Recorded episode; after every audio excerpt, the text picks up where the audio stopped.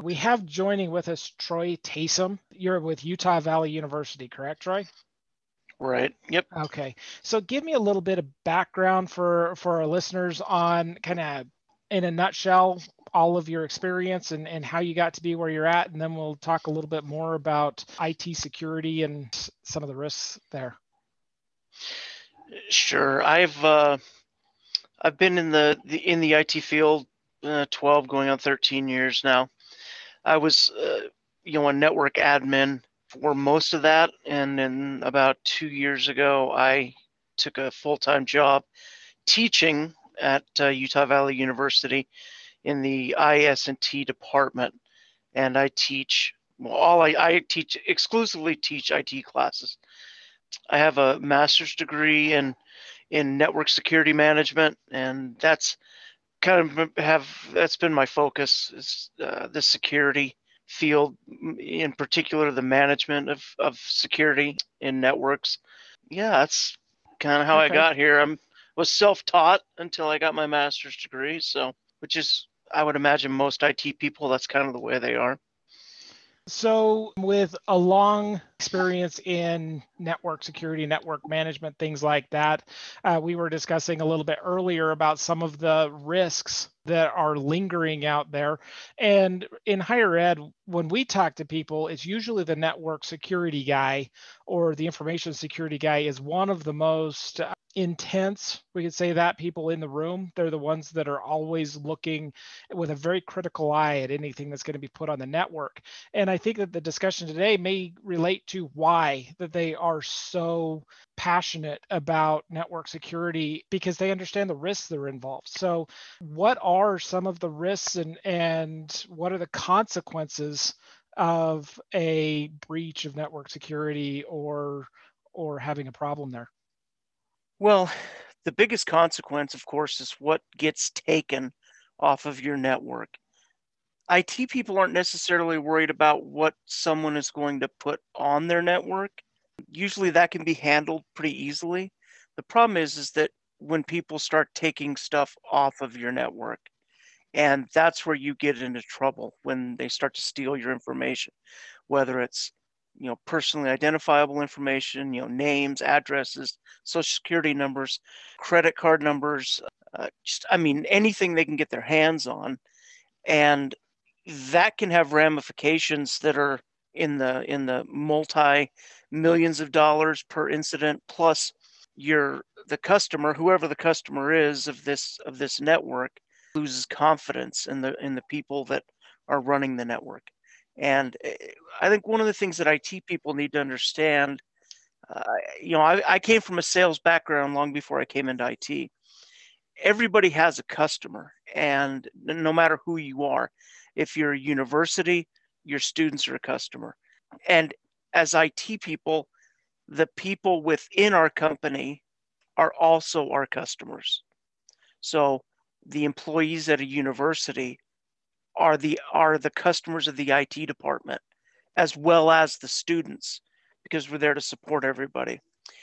And when you have that's why that's why IT people are so security aware now because it really comes back on them if anything happens.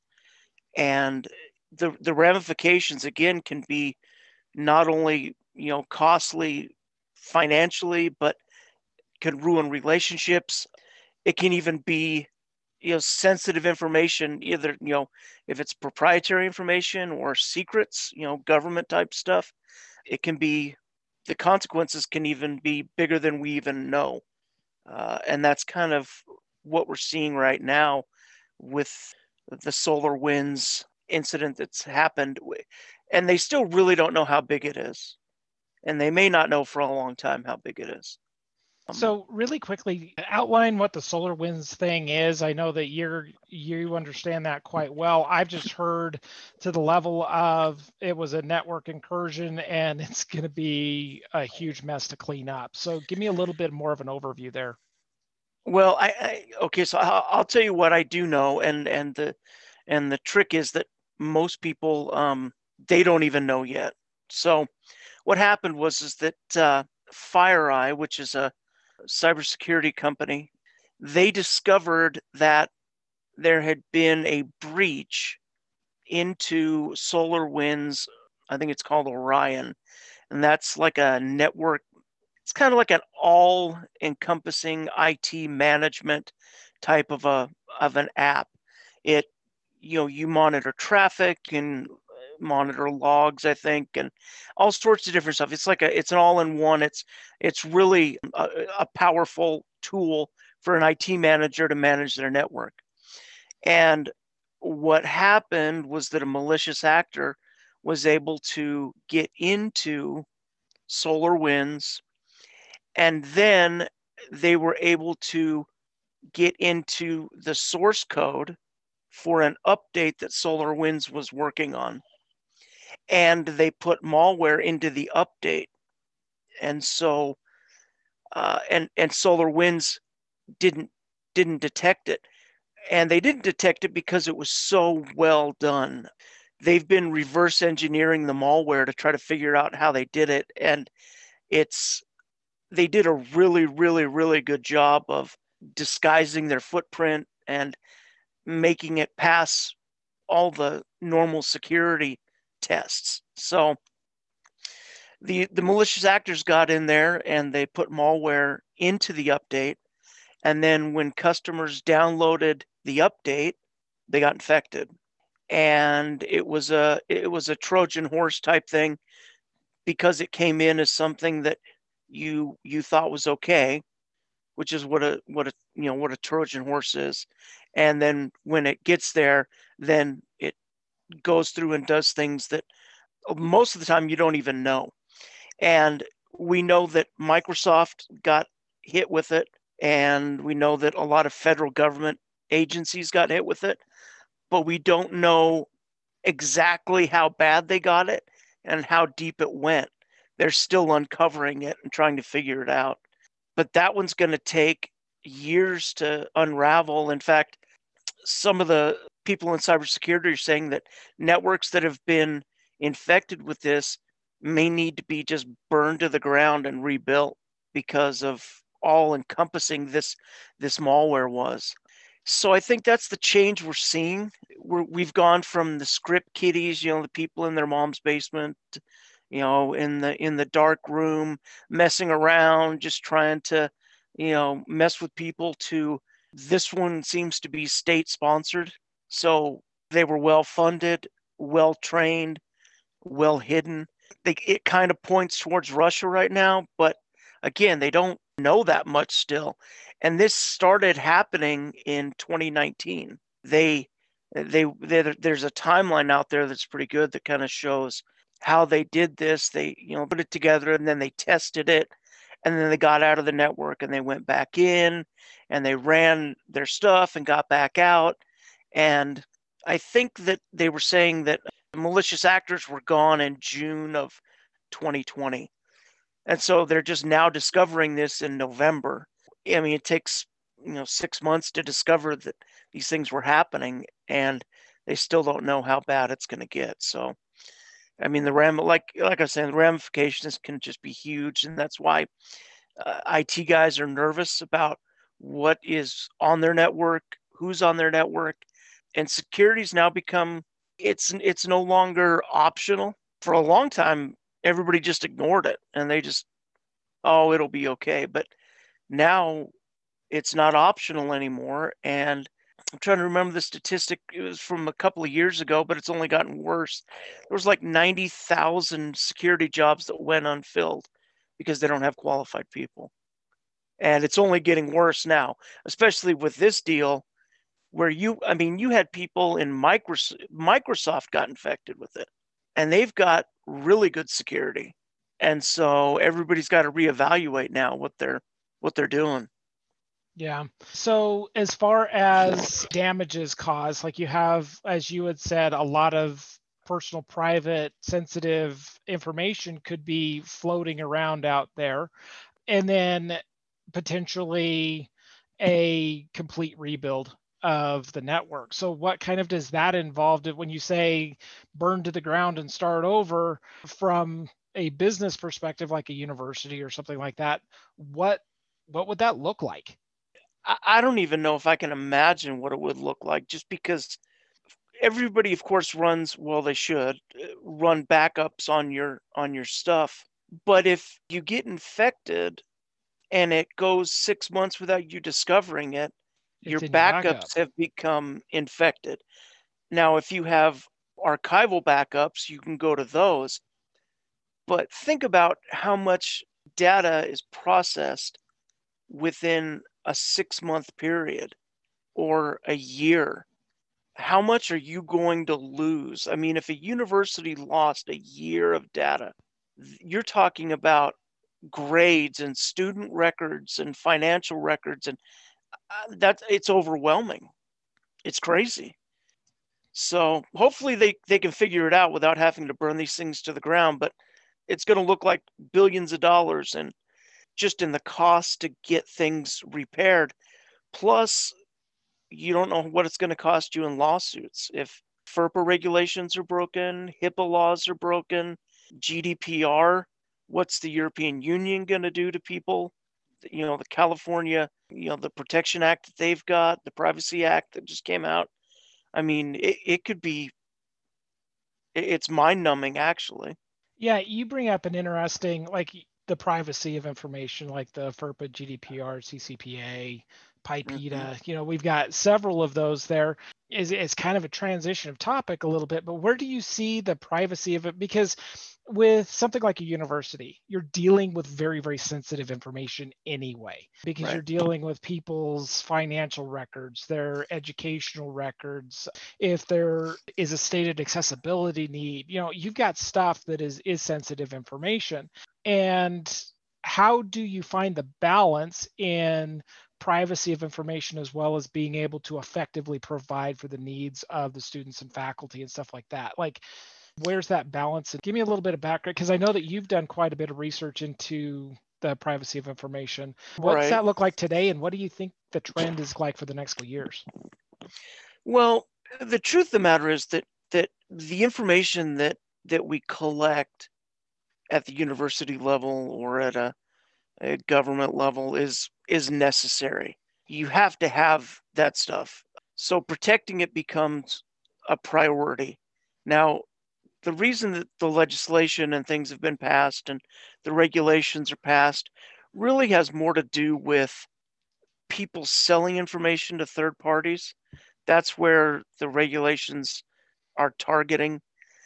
But it really does, the onus of protecting that data falls directly onto the company or the university, whatever the business entity is that collects the information and stores the information, you're responsible to, to keep it. So it's uh it, it means you've got to have better security, you've got to have tighter security. The biggest thing you have to understand is how does your company or what whoever you work for, how do you collect your your data number one, how is it collected? And number two, how is it stored? Right? And then number three, how is it used? And you have to be able, data has three different states that they call it in the IT world. Data is either at rest, in motion, or in use. And you have to be able to protect that data uh, all three of those states. And that's no everyone's priority now because if you think about it, the biggest asset that any company has now is their is their data. Right? That's the yeah. biggest asset that there is. If you take away someone's data that their company they're done. Just like we talked about, you know, if if you had to burn your network to the ground and rebuild it, what does it look like? Well, there's a good chance it looks like you going out of business. But that's the biggest asset that people have now because well, go ahead. Yeah I, I think that that like i wasn't really anticipating kind of going down this channel but the two are so closely related because anytime you do business with somebody they're collecting information about you like even if it's something that's transactional they now have potentially your credit card number and your name and your address and and all of that. Even something as simple as as signing up for a points program at the grocery store. That's a lot of data that creates great value for the business. And so i think that's the primary point of the legislation and these rules is gather the data that's necessary for your business but also protect people's privacy and their rights. And if you're going to sell that data or otherwise disseminate it, make sure people know what what you're planning on doing. So at the same time, if you're collecting all this data for a university or or other business that isn't necessarily going to be selling that there's a lot of emphasis on protecting it. I know that with LabStats, a large percentage of our uh, client updates and updates to our product are relating to security just to make sure that we're compliant with the different privacy laws as well as just securing the data because we're we had that discussion just a little while ago that an incursion could mean a very severe impact to the company. And like you said if it's bad enough it could put just about anybody out of business yeah, even if even if you don't end up in a situation like the solar wind situation, if you have a breach and and your company is responsible for the loss of this sensitive information, you can lose the confidence of your customers and that would effectively put you out of business. But I think that we also have to face the reality that privacy is kind of it's almost a thing of the past now there's all of our information has been out there for so long now and has been sold and stolen that is is privacy really something that everybody has or is it is it something that that uh, we're trying to make people feel better about? The truth of the matter is that most companies have been infiltrated at some level it's just a certain percentage of them actually know about it. And that's what makes this last one with SolarWinds so scary is that the big players in the industry that are security heavy, you know, the US government and Microsoft and these other real big and SolarWinds, you know, they were infiltrated. And that's what makes it scary is now really there's nobody that's untouchable.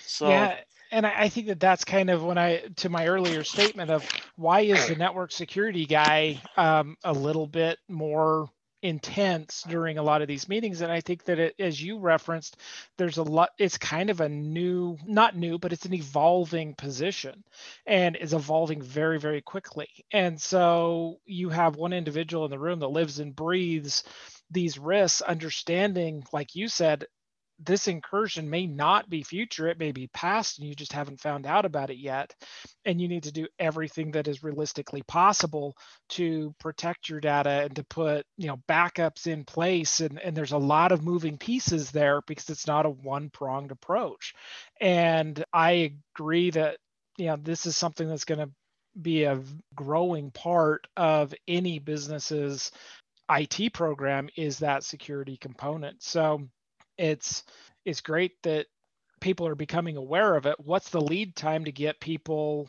trained up and ready to fill? You said that there were a whole bunch of open positions that weren't filled.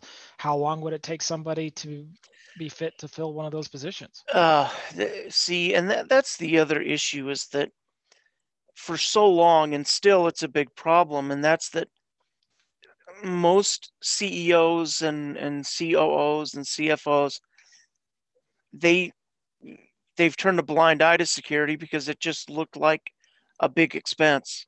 And they didn't understand it so they just kind of ignored it.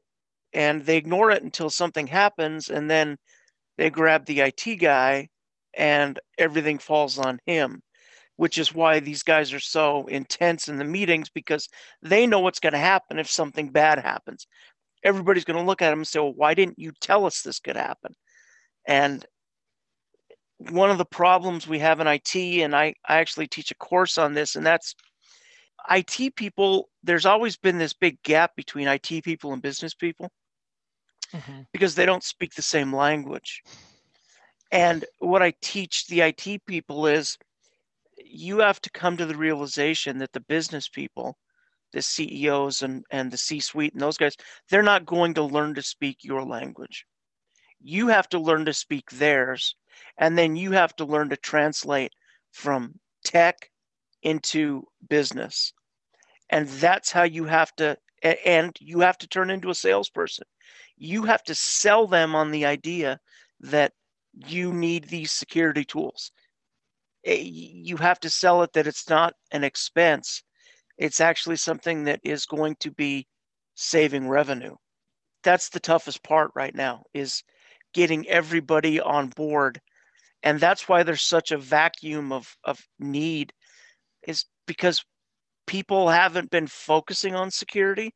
That means that people in the field in IT haven't focused on security because there was no money in it. There weren't any jobs in the past in security. And now all of a sudden they're like, oh, we want, we need security. And they're asking for all these requirements that nobody has. They're, I mean, they're looking for unicorns, but they're paying for mules. I mean, that's right. I mean, it's the when I read this job descriptions, I kind of have to laugh because I'm like, anybody who has this kind of experience that you're asking for, you are not going to pay them what that experience is really worth. And I think that's where the vacuum is. So, you know, you train somebody in IT, and even if they get a degree, say, you know, they get a four year degree, when they leave, they're still really green when it comes to security. And the other thing is that security is so multifaceted that companies will try to find somebody that can do all of it. And there's just not a lot of them out there.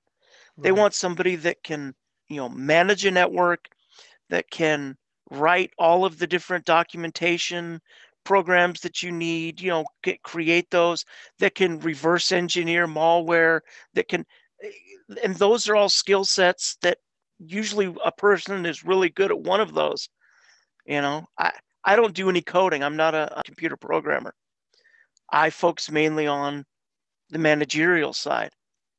So when they say they want a manager, but then they want somebody that can also reverse engineer, I don't reverse engineer stuff.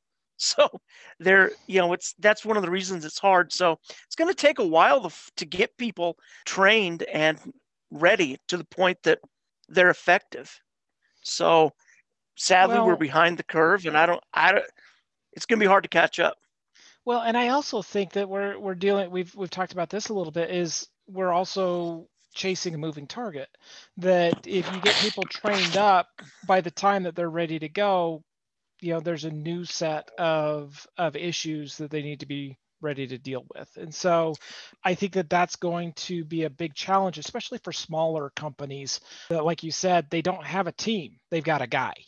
And that guy right. being ready and up to speed on everything is a huge challenge. And so I think that's yeah, something you, we're going to see a lot more of. Well, you have to accept that right now, the fact is that the bad guys will always have the upper hand they will always be many steps ahead of you. And the reason is they don't care what their program does to your system. They don't care. If it works, great. If it doesn't work, they try something different. They don't have to have a Q&A department. They don't have to have go through, you know, different channels to get approval. They they put something out there and if it doesn't work, they bring it back and they re they rework it and they send it back out. You know, they don't they don't wait for permission from anybody. So they will always be several steps ahead. And the only thing that you can do, and this is just this is just reality. The only thing that you can do is try to make it so that the the prize at the end isn't worth the effort that it took to get there. And that's why I think the malicious actors went after something as big as SolarWinds because they knew that there would be a lot of effort put into this. It's going to take a lot of time and a lot of money, but if it worked, reward. The benefit was going to be huge. So, as a small company, one of the things you need to be aware of is that they may not actually be after your data. They might want to get into your system to pivot and then get into one of your customers' systems. So if you are a contractor for the government, you're not a very big company, but you're a contractor, they may want to get into your stuff so that they can pivot within your network and get into your into your customers. So you just you, all you can do is make it as difficult as possible within a reasonable financial investment. Not everybody has $10 million to spend on security. Right. Right. It, it's, it's not, it's not worth it for, for some companies. So that's, that's just kind of the sad state we're in right now. Well, and I think that kind of brings it full circle is, you know, there's there's a lot of things that are in the news that cause great concern and and there are things that we can do, but it's finding that balance between what you can do, what you should do and what's just unrealistic and understanding that can help people really make the best approach for them being able to provide security for their business, for their data, for privacy, for all of those things. And it's something that's going to continually evolve. Uh, because as you said, the bad guys sure. will be a step ahead. And what what we see today is going to be very different, you know, two years down the road. And so it's a constant battle. And uh, it's going to be interesting to see how it all how it all plays out with the role of security within IT departments as it grows and finding that balance between protection and providing resources to all departments that need it. I mean, right now, at least at our universe, at our university, almost every IT degree has a security emphasis in it. Mm-hmm. And it's because it's getting it's going to it well it's gotten to the point everybody in IT has to be aware of security and they have to understand what their role in it is. And not only that but security is is everybody's job within a company. And that's the other difficult part is selling people on that. You know the funny thing is that they they still haven't said how they got into SolarWinds but i'm going to go ahead and throw a guess out there that it was a social engineering deal where somebody clicked on an email they shouldn't have. Because 80 mm-hmm. to 90 percent of all attacks start with some type of social engineering because humans are always the weak link. We trust too much. It's so that's well and that's yeah and that's where the the it guy stands apart in the meeting is because everybody else is still in a in a state of of trusting oblivion and they are aware of the reality of the risks. And so they're the parental figure in the corner of the room saying ah that's not a good idea. We need we need to do right. things a little differently. So i th- i think they're starting to to be listened to more and more.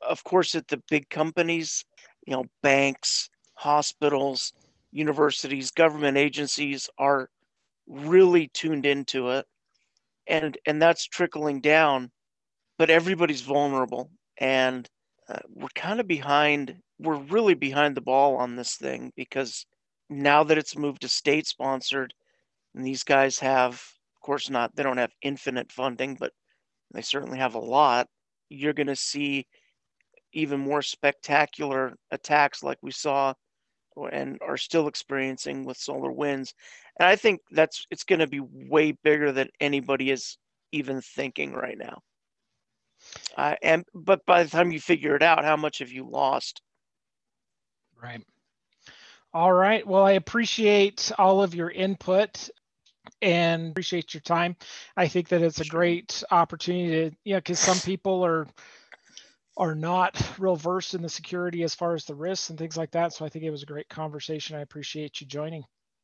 You bet. Yeah, it's a, it's a great topic, and it's not going away. That's for sure. That is for sure. So, all right. Thanks, Troy.